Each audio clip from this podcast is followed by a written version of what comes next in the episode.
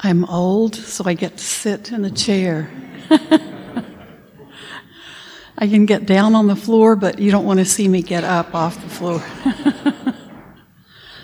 so just let your bodies become relaxed. Be in a posture that allows you to be, to have your spine straight. Maybe roll your shoulders back, that can really help. Let your arms be your hand your arms be relaxed. Your hands can be in your lap with one palm on top of the other, or they can be open with the palms up or the palms down on your upper legs.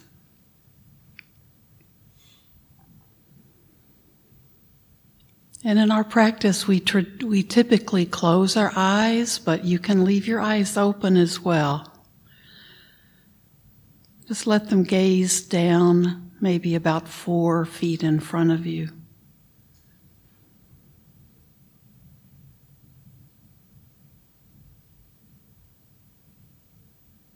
Now just be with your breath.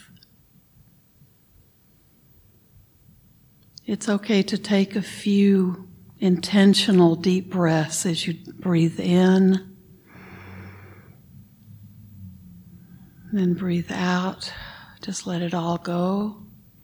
Just do a few of those deeper breaths in and out, just to help you get really present, mind and body all together in this one spot.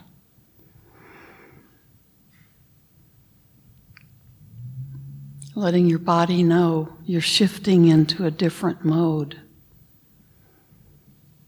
letting your mind know.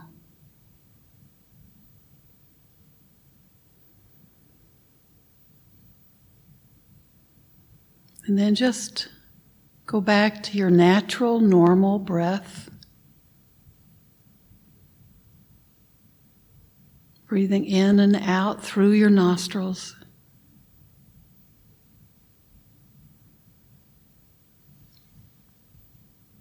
Just relaxing with each breath, especially the out breath. Let your shoulders drop. Let your body relax.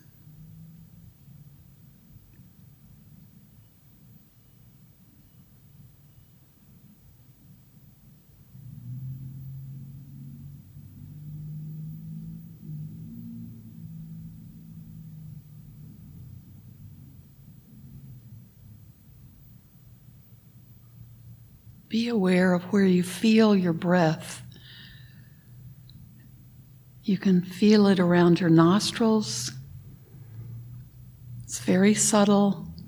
You can feel the temperature of the air as you breathe in. And then again, as you breathe out, you may feel air brushing across your, the, your upper lip.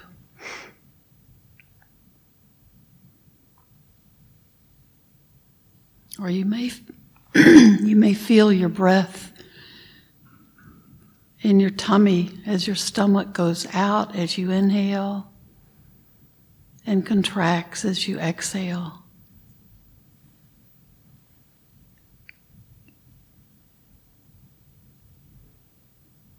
You can choose one of those spots and just let your focus settle there.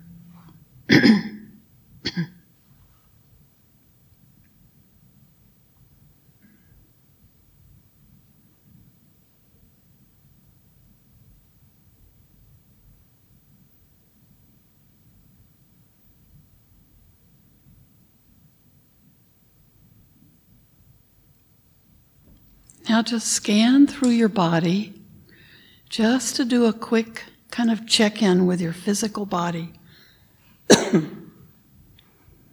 a body scan can be a complete meditation, or you can just use it to get, to get going. Just start at the top of your head and move down through your body trying to be aware of how, how your body is feeling. If you find tension or tightness anywhere,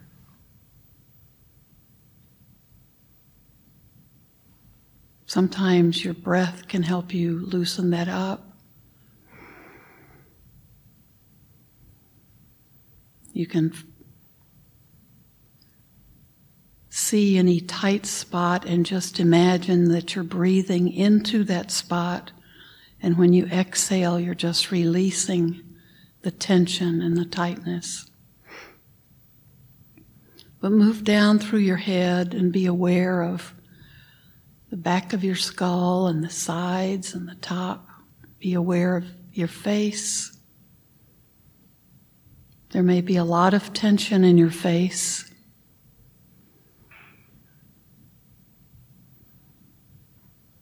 Let your jaw drop a little bit. Just let your jaw, your teeth,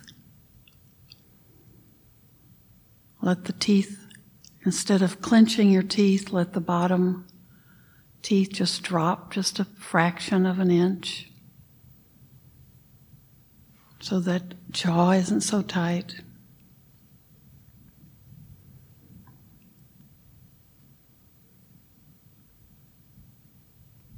Move down through your neck into both shoulders. Being aware of tension, tightness, discomfort.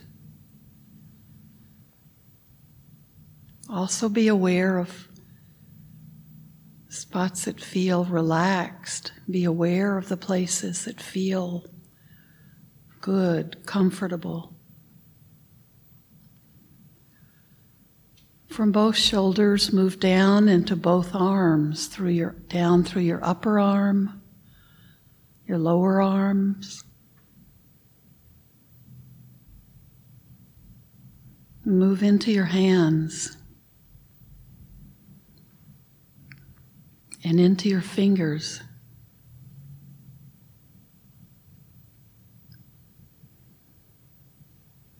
Come back to your upper chest.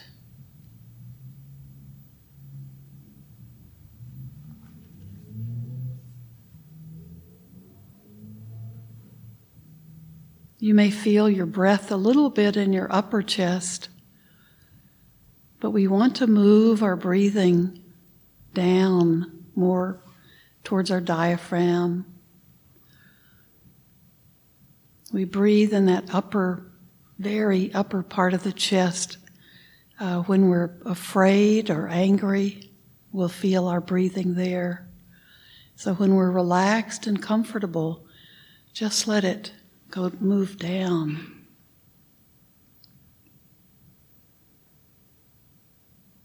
Get the air all the way down.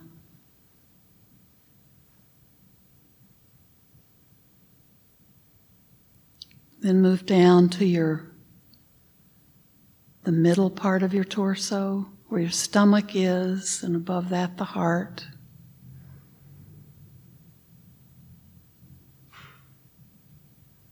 Just keep relaxing.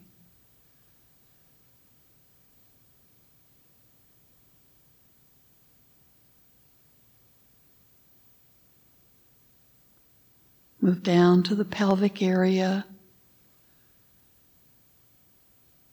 Be aware of your gut.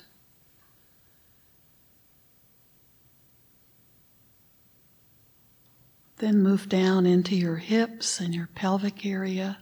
See that you're seated. Your seat feels balanced for you.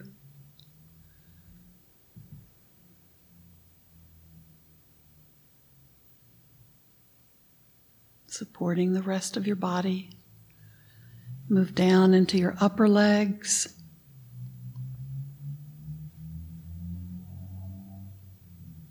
and down into your lower legs.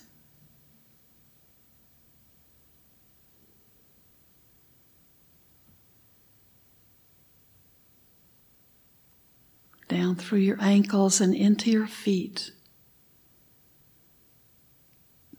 Wiggle your feet a little, your toes.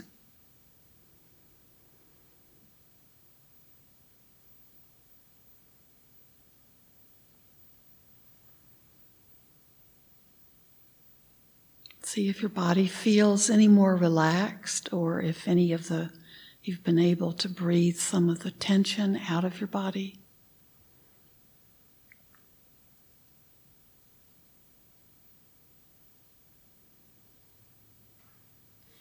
Now just come back to the breath.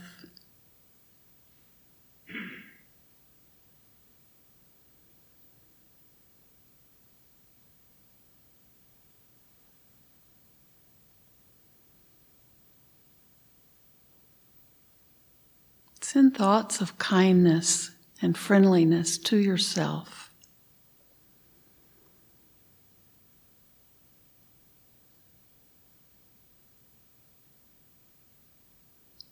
May I be well. May I be content. May I know joy and happiness.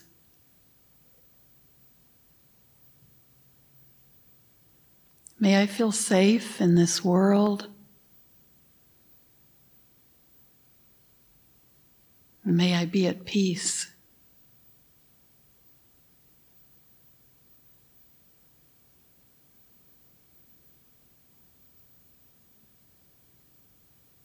Just breathe in and out with these blessings.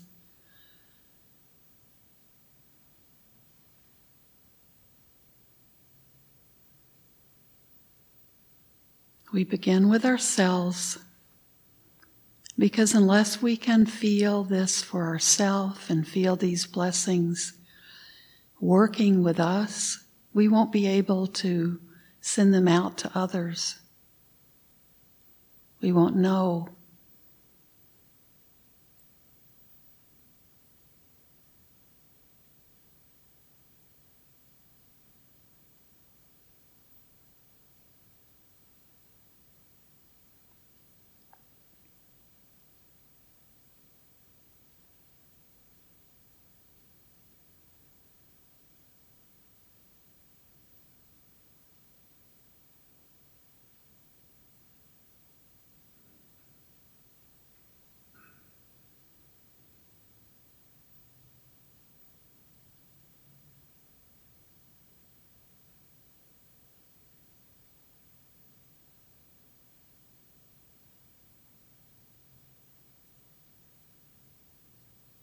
May I be well. May I be content.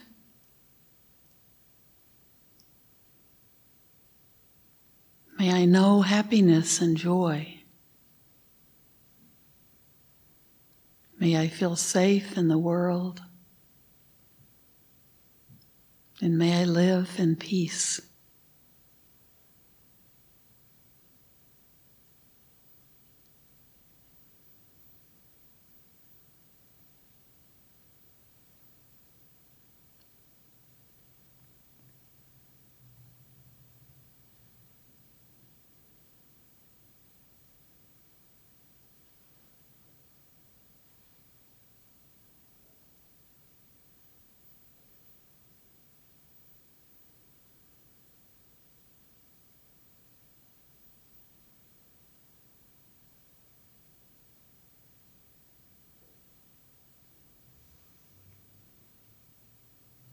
You can send these same thoughts, which are blessings, wishes, to your loved ones, the people closest to you, your family members. Your friends who are your family.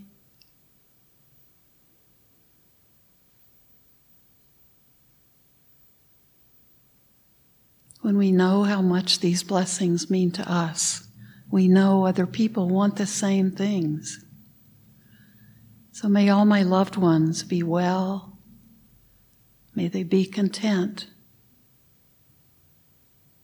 May they know happiness and joy. May they feel safe in this world.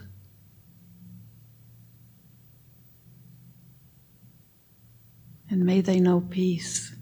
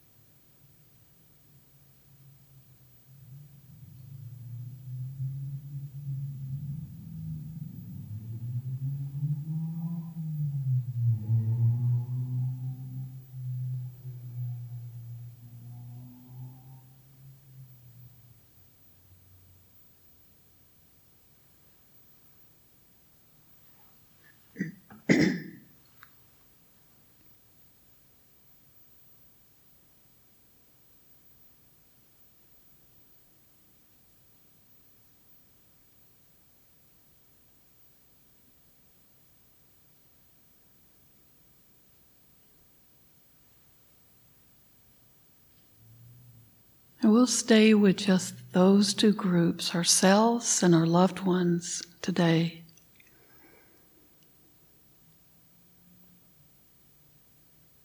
Sometimes that's how tight our world can get for us. Or even, even sending loving kindness to ourselves is a challenge.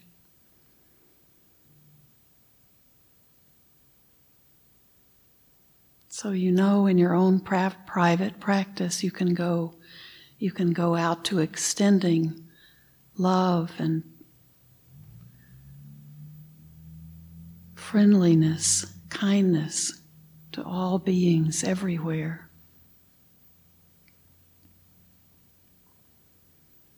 But now just come back to your breath.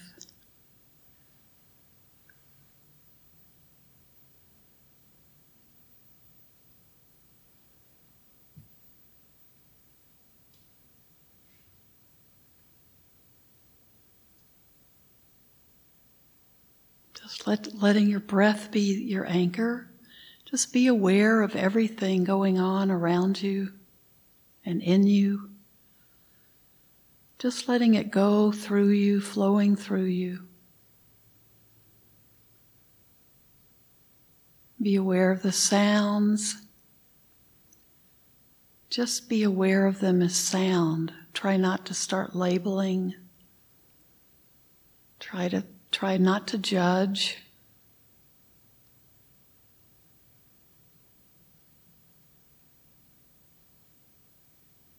Be aware of the light coming through your closed eyes.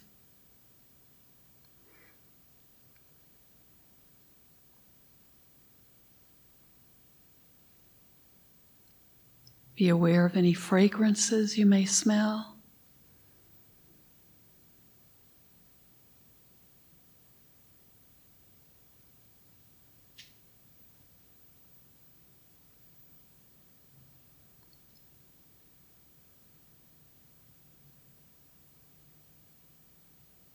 Be aware of any taste in your mouth. Or just if your mouth is dry.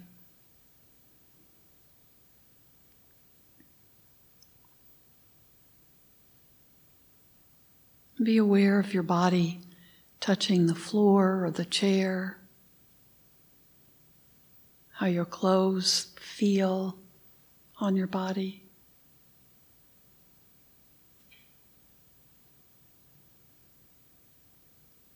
Be aware of the thoughts in your head.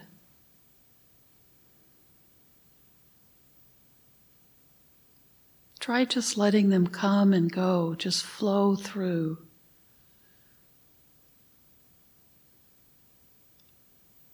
Be aware of the thoughts, but don't get distracted by them. Don't make them into stories.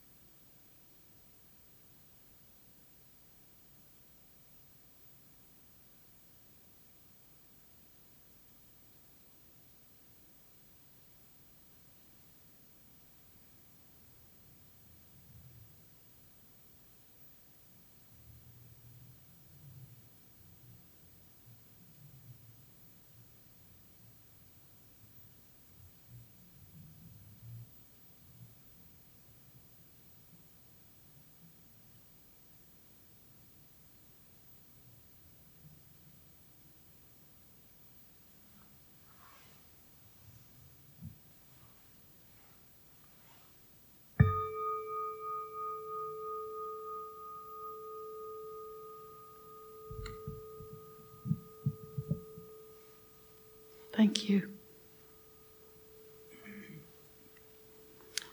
Be- before we start the uh, medit- chanting, I need one of the little chanting books if there's an extra one. uh, Bhante Assaji asked me to uh, introduce myself because a lot of, so many of you I don't know, a lot of old friends, not old, but a lot of people I've known a long time. But uh, there are so many of you that I've never met before. Uh, I'm Wimala, and I was a nun here for 14 years. And a year ago, a little, maybe 15 months ago, I made the decision to disrobe and become a layperson again. So my life has not changed very much, but I, I, my hair's growing out, and I have to wear. I have to make decisions about clothes, which is which is not fun. um, so. Uh, Bhante Sujatha and the monks have asked that I come back and speak occasionally and lead. I'll lead a once a month a Tuesday morning meditation and uh, maybe once a month do a talk. So this is the first talk I've done in a long time, like over 15 months.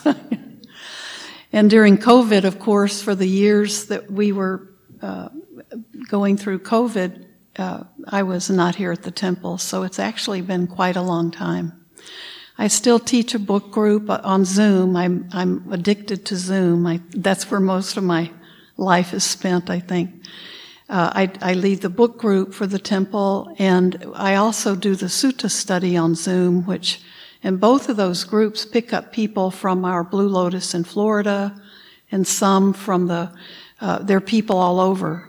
Now we claim to be an international group because we have people from Canada in the in the sutta study and the book group. So uh, those are continuing because there are a lot of people that, that can't even get here or live too far away to get here. So um, I I uh, I've wanted just briefly, and this is why I chose the topic I did. It's been a I've had a really bad year. I'm not even gonna it's, and I didn't, I don't realize how bad it's been until I went back a few weeks ago and someone reminded me, like my mother died at the very beginning of the year.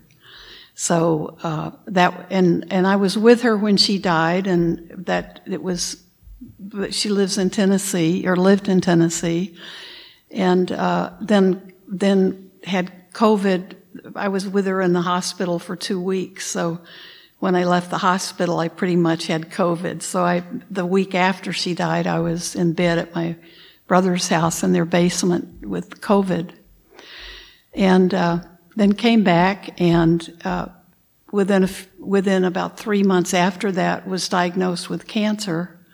So let's see, my mom died, then I had COVID, then I, then I had surgery, and then after all the surgery had healed up, I had, uh, you know, six weeks of uh, radiation every day.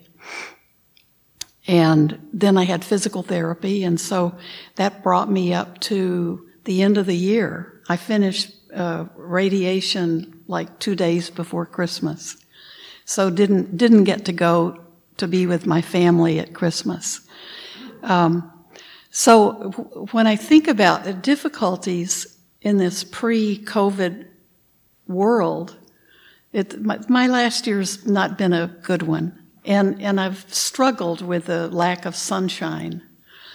And prob- and I know a lot, whenever I talk to other people about it, other people have said, say the same thing. Hasn't been a very good year. Or the lack of sun and the kind of crazy weather has been difficult. And, um, we all have had we all have gone through a lot just as a uh, just as a country we've gone through a lot of very devastating things that uh, I now I try not to watch news if I I try to read news I, I don't want to see the images I get I have enough I can visualize just from reading the news but uh-huh I, don't watch news at all because it's very disturbing. I, tend, I tend to not really um, watch news at all.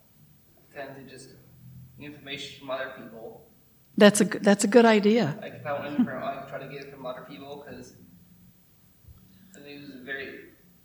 I watch TV, I tend to watch more positive shows.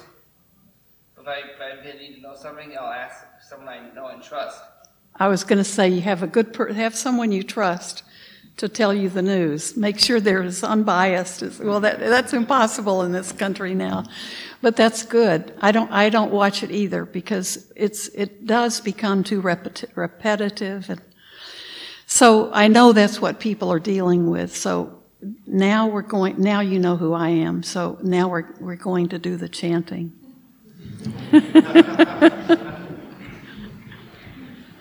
Uh, so, and I, I, wanted to remind you, this was, uh, Todd gave me this advice, and I, you know, a lot, if you're new or you haven't been here very often, this, you may not know that this chanting book is what we're chanting from every, every time we chant. So, there's some writing in here a little bit about the practice of it, but we begin the chants on page, we start off on page four. And then we, some of the chants we'll do, we do in Pali. And you can, if you, if you've been coming for a long time, you know, you know all this and you know the chanting. But uh, most of the chants we do, we do in Pali and then we do, we'll do in English as well, which is a really good way to learn. So, um, just remember that's what we're doing. We're going straight through and then you can follow along.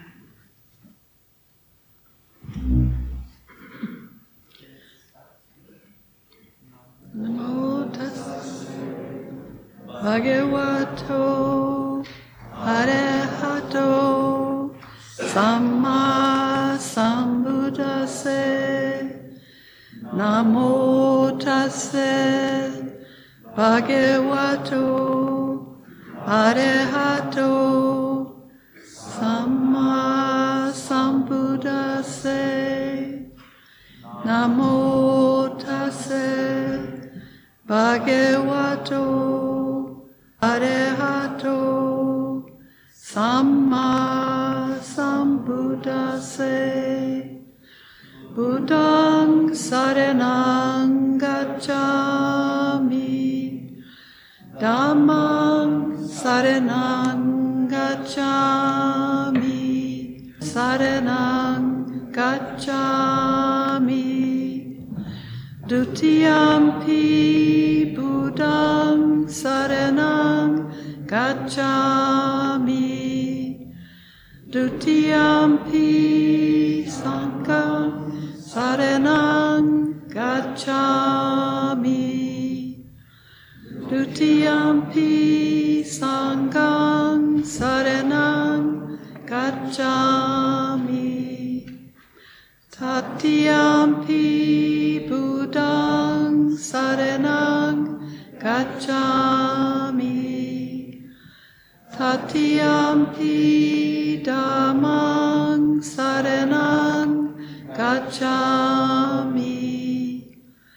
Tatiyampi Sanghang Saranang Gacchami.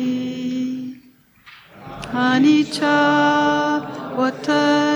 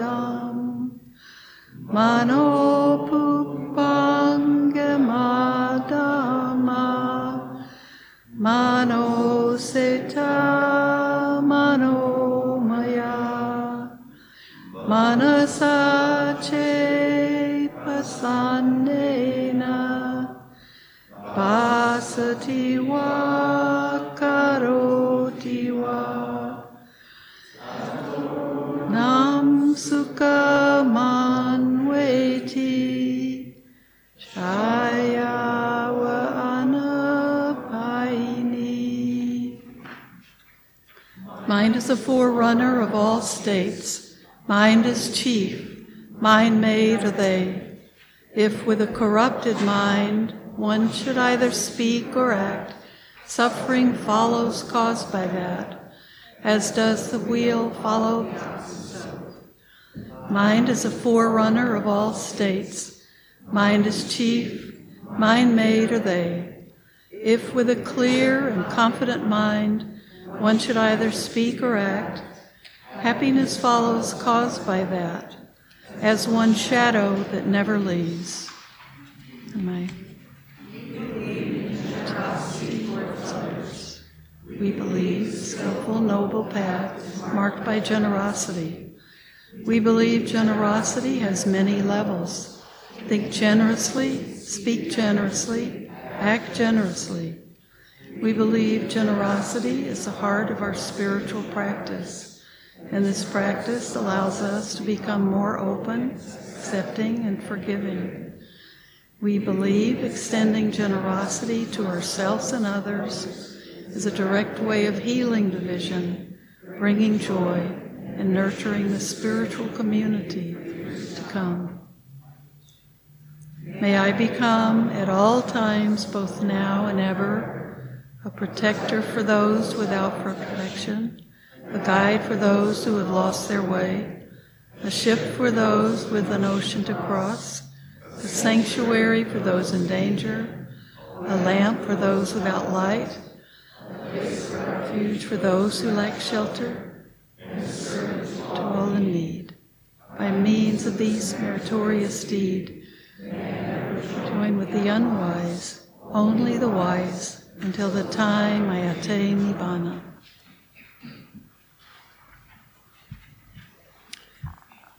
Okay, well, I've already started the talk, so I have, uh, I do have notes. I don't usually have notes, but I have, uh, if I have a list of something, I never can remember everything in the list. Um, I wanted to talk about dealing with difficult times and how is how if you're studying the teachings of the Buddha, you can you can use some of this advice, hopefully.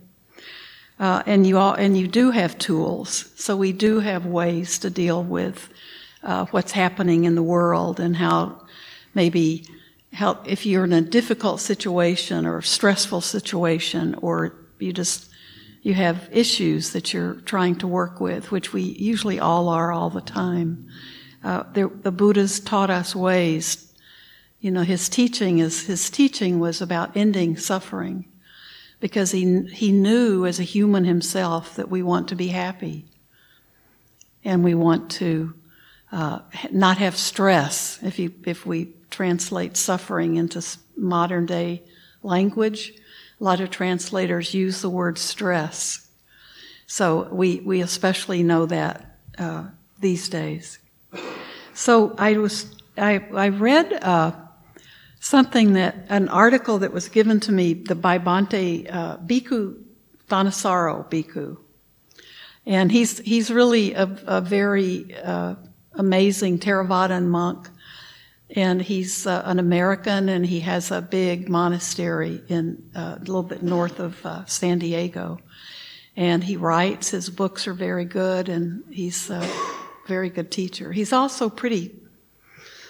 He's I kind of doesn't. I don't think he laughs a whole lot, and there's my personal. not like the monks that we're used to seeing it, or you know, that uh, at Blue Lotus, and he's very. Uh, he's hardcore in a in a in a different way.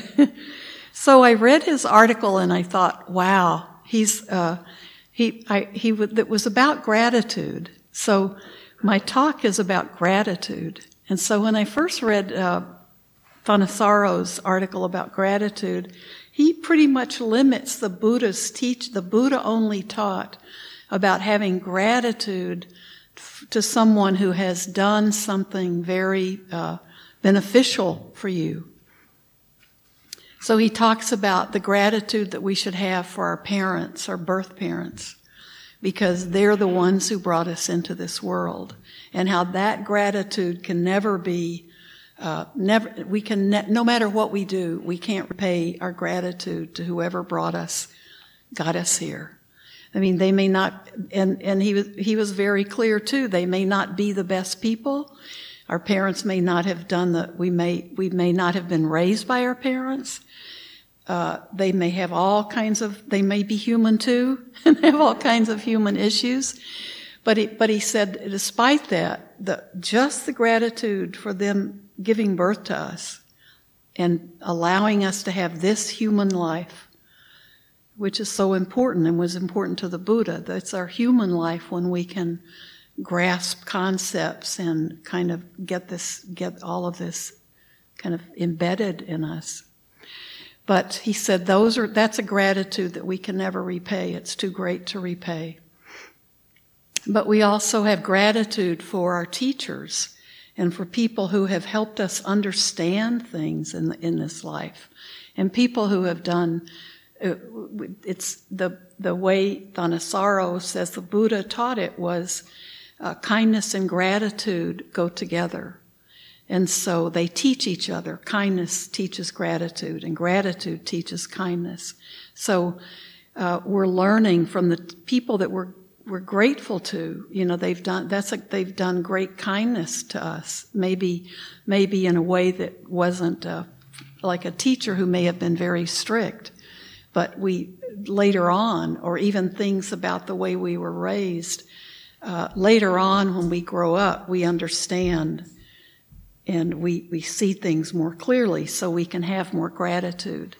So um, if you if you didn't understand your parents when they were young, when you get older, you may have a lot of gratitude because you realize they were a lot better than a lot of other parents you see. Or you become a parent and you see how hard it is. But we, we have, uh, we develop gratitude for the people that help us understand the world and who teach us. And, um, he said, uh, Thanissaro feels that the, that the Buddha didn't, didn't talk about gratitude in just general appreciation. So he he was I think he was basically saying a lot of the kind of the world ha- has and maybe Buddhism has slipped into some kind of new age practices or hippy dippy practices. like we're grateful for the, you know, every flower and every leaf and every, and there's, uh, that, that, I get the, I get the feeling that he's talking when he talks about, he, he's kind of cruel about gratitude has this one function. And uh, it's not about appreciating everything. So I, I disagreed with him in his, his uh, heavy, hard line about gratitude. I agree with everything he says about it. But I think for us to be happy, we have to extend that gratitude out just to uh, just we have to keep extending it out.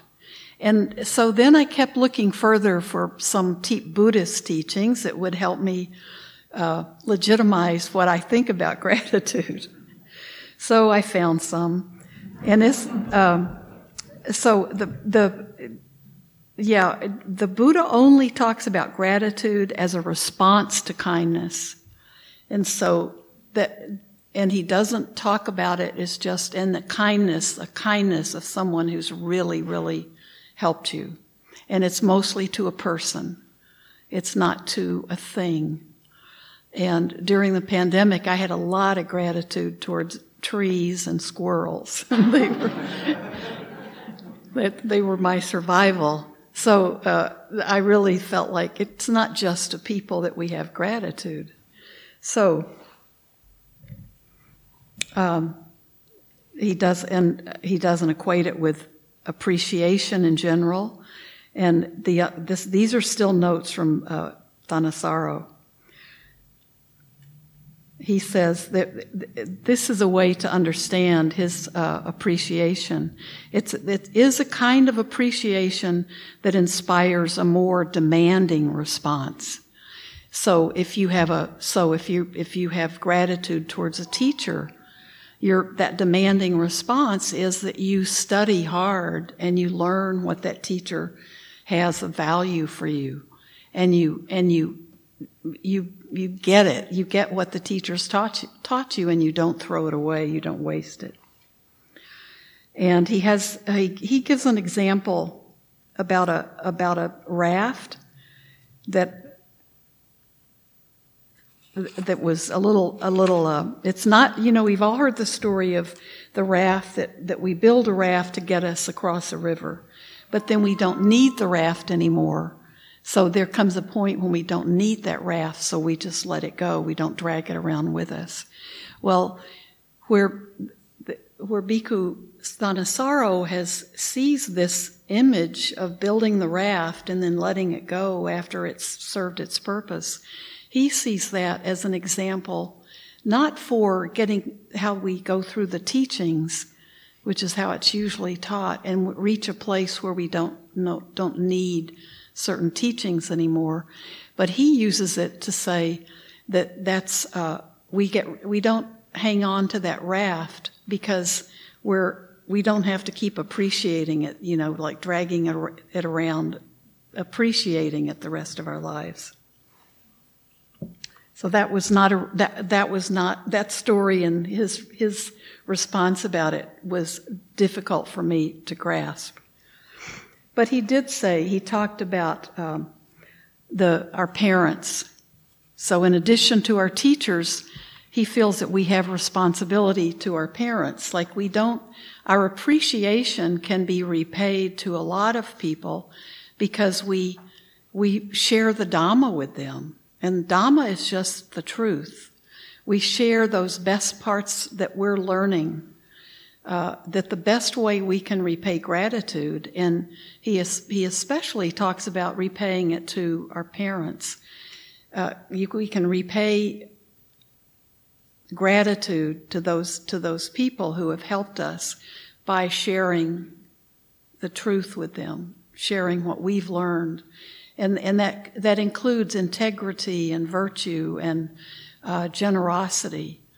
So those are the, those are the ways we repay gratitude. So, in what he says about uh, sending, this is the part that I disagreed with him, and, and other maybe others of you can understand this better than I do. Um, he says, for all other appreciation of things that don't model kindness, so there may be things like that, that, that don't necessarily model kindness from people or things. You don't owe any debt of gratitude. Um, because they didn't go out of their way to help, they are not models. So, if, so he also is talking about uh, true kindness. So this is where he sees great gratitude and kindness connected. If it's real kindness, it's doing something to help you. It's not just, uh, you know, just uh, saying something. It's it's uh, it's seeing how you need help.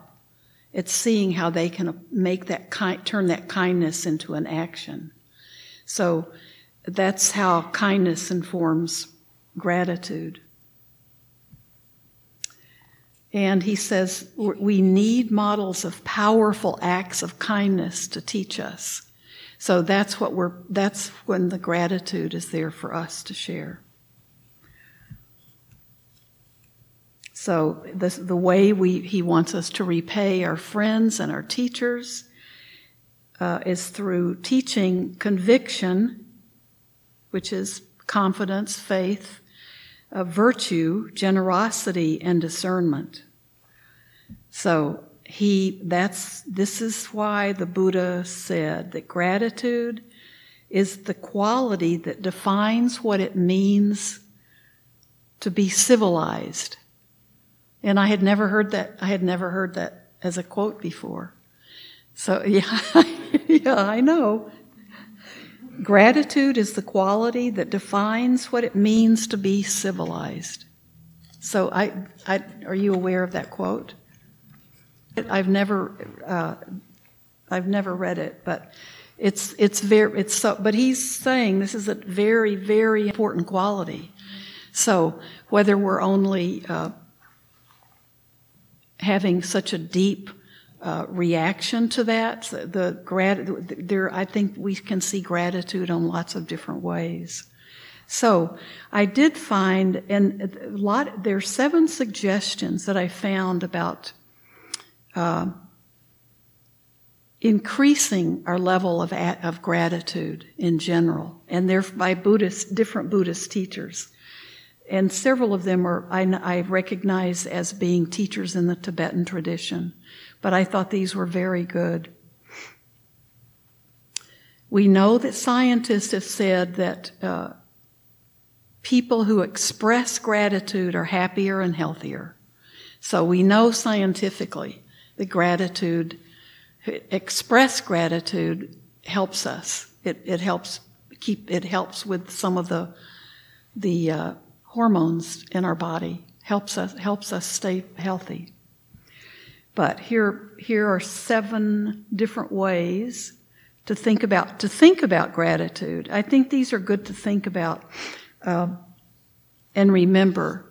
And I've, I've been in my own kind of wanting to get kind of lifted up out of the the past year, I've thought a lot about gratitude as a as a way. I've been thinking a lot about gratitude as a way to express, and for me that means you know the squirrels and the trees and all this everything, but it it I knew that being grateful for being aware of being grateful and being aware of what there is to be grateful for would be a way out of the kind of malaise that I was feeling in.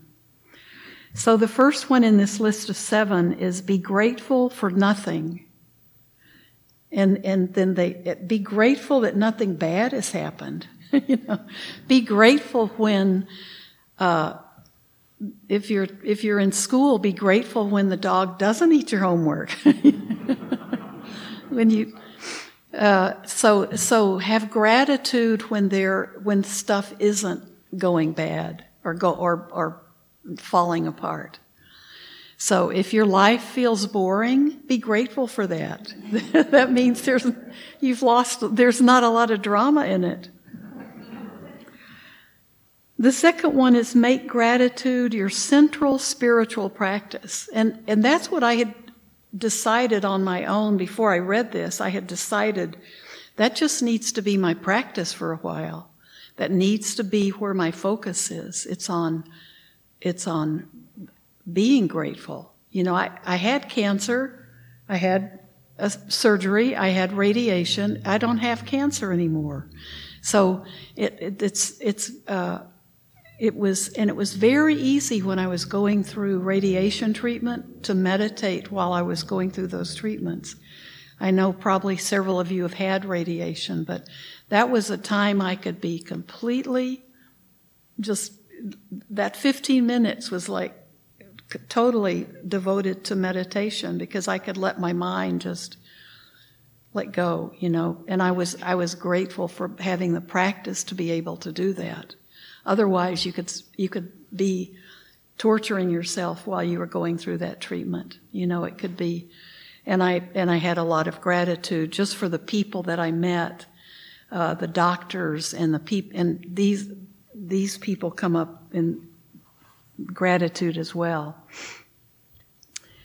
So the second one, make gratitude, no, the second one is make it, make gratitude a central spiritual practice. The third one is appreciate irritating people. now, it, this is one of the categories that uh, Thanissaro Bhikkhu doesn't, he doesn't say appreciate uh, irritating, annoying people. Because he says you only can be, have gratitude for the ones who give you great they have take great kindness and give you a lot of wisdom and teaching. But this this list, which I like I like a lot, says appreciate irritating people because that had become part of my practice too to appreciate those people. Um, there's this, and then most of you probably know the slogan practice. I brought one of my, I brought a card and I did something with it. Oh, I think I tucked it into the. Okay, so if you if you, uh, it's typically it was brought into Tibet, the practice of slogans by Atisha, who was perhaps the monastic who brought Buddhism into Tibet. But he taught, his teaching was all in slogans.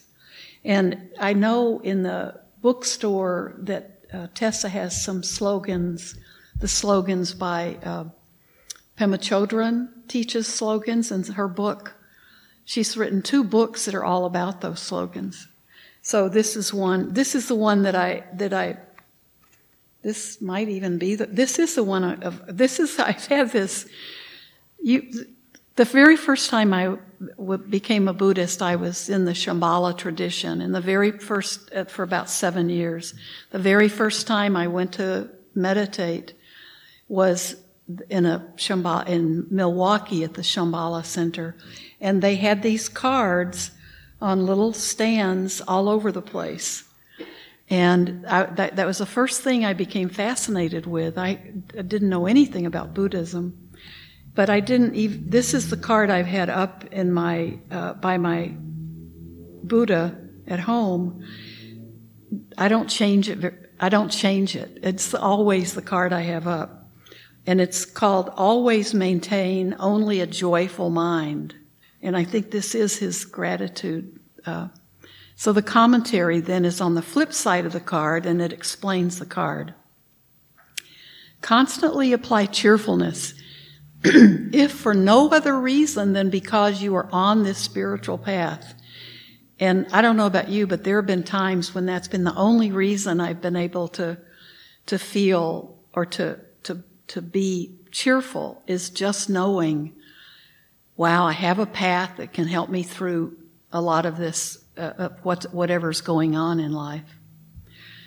So have a sense of gratitude to everything, even difficult emotions, because of their potential to wake you up. So I, I, that's where I disagree with Thanissaro Bhikkhu. I think have, I think, um, appreciating irritating people and, and appreciating uh, difficult emotions. I think that we can appreciate those because they can be really good teachers. And uh, sometimes even recognizing people who are irritating or emotions that are difficult. Uh, even recognizing those things we should appreciate because a lot of times you know, we put up with things from people for long, long periods of time, not realizing that there may be uh, difficult people because they're toxic people, or they they have they've just kind of created. We feel like they're people that we we love and care for, so we put up with a lot of stuff that we don't need to put up with. But we can be grateful for those people because of what they teach us about those irritating qualities too. So, the fourth one is become highly responsive to the kindness we do receive. So, because always being aware that the relationship between kindness and gratitude is very important. So, when you do have kindness from people who help you, from people who teach you, from people who love you and uh, are there in your lives. And th- that's, um, that's when I thought about so it, kind and grateful people are rare. And that is a quote from the Buddha that when he talks about that. So it's rare to, to find kind people and it's rare to find people who are grateful for kindness. So that's that's something to always remember. So be become highly responsive to kindness received. So don't let it go unnoticed. You know, don't be aware that you've been be, your gratitude includes that awareness of what a special thing that kindness was. Look to see, look for the silver lining. So that means to train to see a positive in the presence of negatives. So that's, that's a, that may be difficult at times to look to see a silver lining. So uh, you may, some of you may have examples of that where you've had a, a big negative and you've turned it in, found, you don't necessarily turn it into a positive, but you find the positive aspects of it. So, number seven. No, I forgot. I, the page six stuck to page five, the one before. Uh, and also, nurturing a positive good was something he mentioned. Um, so, and all of you have probably heard the story of the man who's running about to, he's being chased by a mountain lion, mountain lion, and is about to, to reach the edge of the cliff. So he has to jump off the cliff, but he looks down and there's a bear right down where he would fall. And so he has no other option, but as he falls, he grabs onto a big vine or a branch that's uh, growing out from the side of the cliff. And uh, he's hanging on to that, but there's still the bear down at the bottom. And suddenly he sees these two little mice come out of a little opening in the cliff and they start chewing on this vine. and then he notices there's a strawberry. And so he reaches over with his one hand and takes the strawberry and he smiles as he eats it. It's so nice and sweet. That's the story. I think it's a Zen story, but that's the, that's the story. Um, nurture any positive seed. so, number six is extend mindfulness. Expand the mind to see clearly the factors that make your life possible and, ple- and pleasant. So, I'll read that again. Expand your mindfulness. Expand your mind. You want to see clearly all the factors that make your life possible and pleasant. So, you all know, as Americans, we live in the most pleasant of conditions. Uh, maybe not mentally, I mean, maybe not, uh, but we have we have the most comfortable living conditions probably in the world. Um, we're not, you know, even in Europe, there's Ukraine is happening in the in Europe and putting all countries there at danger because of nuclear explosions and uh, things that can happen. And uh, other parts of the world, we we whether we like it or not, you know, we all have a we all have a comfortable life compared to the rest of the world, and so our pleasant and our pleasant conditions we, we should try to expand our mindfulness to even be including the fact that we have, and, they, and these aren't necessarily bad things. These are the factors that make our lives even possible, like medical care, if you have insurance. But we do have medical care. We're not, we're not living in a country where it's impossible even to get it or to even find doctors or uh, medicine. So, our mindfulness should always include those things because that can be one of those things that is the positive seed. And um, Phillip Moffitt is also a, a, really good Buddhist teacher, and he's he's written a lot of good books. Be consciously grateful to all who came before you, who made it possible for your existence to be comfortable, to be informed, and to be empowered. Mentally note each day people who invisibly serve us by providing our basic needs. So think of the people who came before us that, you know, invented certain drugs and kept, uh, kept medicine and science alive even in tough times. Uh, people who came before us and are, are continuing to, to uh, spread the teachings of the Buddha. So the, and all the different positive things in the world from people from the past who just by being, I mean, farmers who, who uh, figured out how to plant things and grow things. But I think we looked at that up yesterday. It was like 8,500 years ago, farming was invented. so we can go back at least that far and think about the people who who figured out that they could grow things. Uh, I, I thought what came to my mind was how, how many people kept working during the pandemic when, the, when most of us could stay at home. Uh, all, everyone in the medical profession, people who worked in grocery stores or delivery places, uh, restaurants, were, most restaurants were open, maybe not for people to come in, but they were, most of them were delivering things. So they were working and uh, keeping things going, and all the people every day who are just doing things to make our lives, you know, we get our garbage picked up. We don't have to drag it somewhere and burn it. And there are people, there are all those people that we forget about, but their jobs are to make our life comfortable.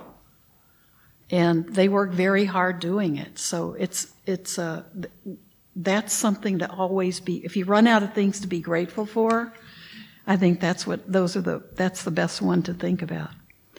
So uh, these are just suggestions but if you you are now spring might be coming we're not sure anymore so the sunshine is great and i, I know when it's a sunny day it does a lot for my uh, my general mood. But for a lot of us we'll just have kind of a spring will be here and everything will be great. But there are times when this world is really pushing us with all the lessons it can teach us and what can go wrong will go wrong. So we don't necessarily have happy times ahead just because the weather changes. So hopefully just thinking about gratitude and and getting that link between kindness and gratitude. So think about when you when you're when you're being the one who's giving someone that great that great kindness uh, that can be that can be sharing something that has helped you sharing something that's true for you that, or some, something that you've learned um, in your own practice. Don't be afraid to share it. You don't have to do it like a, a preacher but you can do it as a friend or you can do it um, to, you can model the best way the best way to teach someone is just to model the behavior. So you don't ever have to be proselytizing and knocking on people's doors or sticking pamphlets in their pamphlets in their faces. You can just be what what it is that you're you're that you are becoming and the, the way you live is what teaches them. So thank you very much